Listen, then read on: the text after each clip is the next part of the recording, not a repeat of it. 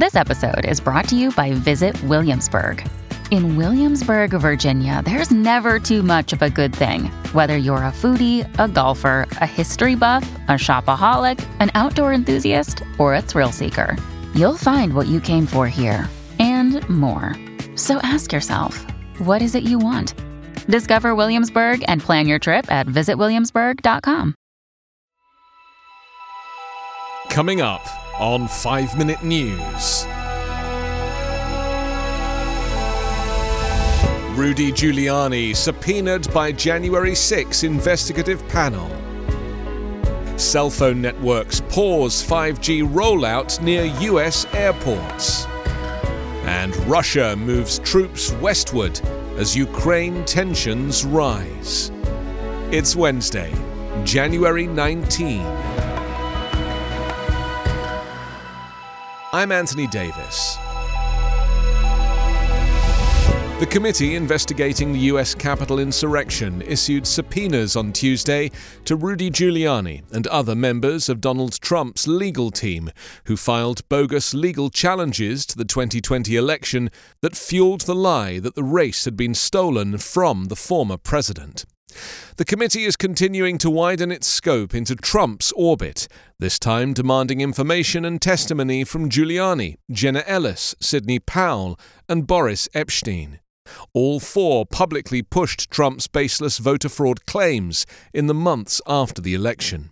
Trump's legal team sought to overturn the election results in the battleground states by filing lawsuits alleging widespread irregularities with ballots and claims by partisan poll watchers who claimed they couldn't see everything going on, in part because of the precautions taken as a result of the COVID 19 pandemic. More than 50 lawsuits were filed, mostly in battleground states. The lawsuits were soundly batted down in the courts, sometimes within days of filing. But the legal challenges and the multiple press conferences held by Giuliani, including one at the Four Seasons Total Landscaping parking lot, helped galvanize Trump supporters behind the idea that the election had been stolen, even though Trump's own Attorney General said there was no evidence of widespread fraud. The Select Committee's members have said they will consider passing along evidence of criminal conduct by Trump to the U.S. Justice Department. Such a move, known as a criminal referral, would be largely symbolic, but would increase the political pressure on Attorney General Merrick Garland to charge the former president. Verizon and AT&T have agreed to temporarily defer turning on some wireless towers near key airports to avert a significant disruption to US flights. President Joe Biden hailed the agreement, saying it will avoid potentially devastating disruptions to passenger travel, cargo operations, and our economic recovery, while allowing more than 90% of wireless tower deployment to occur as scheduled. Verizon will temporarily not turn on about 500 towers near airports, or less than 10% of their planned deployment, while the carriers and the administration work on a permanent solution, for which they've had over two years to prepare for. Both Verizon and AT&T will launch 5G today elsewhere in the country, bringing faster speeds to tens of millions of people. The Federal Aviation Administration has warned that 5G interference could affect sensitive aircraft instruments, such as radio altimeters, and significantly hamper low visibility operations, such as automatic landings, but has failed to work closely with major carriers to mitigate issues, unlike other countries. This is the third time that AT&T and Verizon have agreed to delay the deployment of the new C-band 5G wireless service. The companies in November postponed deployment by 30 days until January 5th. Earlier this month, they again agreed to delay deployment until today. Still, the FAA and airlines must grapple with how to resolve the concerns permanently, especially since AT&T and Verizon earlier agreed to take some measures to resolve the concerns permanently. Despite the agreement, major foreign carriers, including Air India and Japan's biggest airline, ANA, said they had cancelled some US bound flights because of possible 5G interference. Russia is sending an unspecified number of troops from the country's far east to Belarus, for major war games, officials said on Tuesday, that will further beef up Russian military presence near Ukraine amid Western fears of a planned invasion. Amid the soaring tensions, the White House warned that Russia could attack its neighbour at any point, while the UK delivered a batch of anti tank weapons to Ukraine. Russia's Deputy Defense Minister Alexander Fomin said the joint drills with Belarus would involve practicing a joint response to external threats.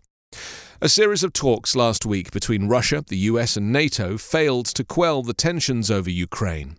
US Secretary of State Antony Blinken will meet his Russian counterpart Sergei Lavrov in Geneva on Friday in another attempt to defuse the crisis. Russia has already started moving troops for the war games in Belarus.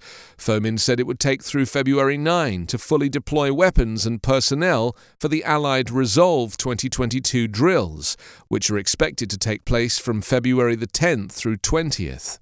Fomin didn't say how many troops will be involved, but mentioned that Russia will deploy a dozen Su 35 fighter jets and several air defense units to Belarus. The deployment would bolster an estimated 100,000 Russian troops with tanks and other heavy weapons who were already amassed near Ukraine. Russia has denied that it intends to attack its neighbour, but demanded guarantees from the West that NATO will not expand to Ukraine or other former Soviet nations, or place its troops or weapons there. Washington and its allies have firmly rejected Moscow's demands. The United States has urged Russia to de escalate the situation by calling back the troops amassed near Ukraine. You can subscribe to 5 Minute News on YouTube with your preferred podcast app. Ask your smart speaker or enable 5 Minute News as your Amazon Alexa flash briefing skill. Subscribe, rate, and review online at 5minute.news. 5 Minute News is an evergreen podcast covering politics, inequality, health, and climate, delivering independent, unbiased, and essential world news daily.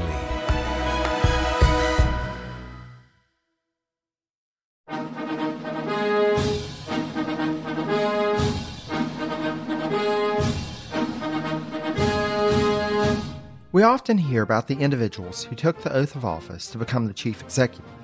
But what about the other people who play a role in each administration or the events that may not be as well known but that contribute to the reshaping of the office of the American presidency.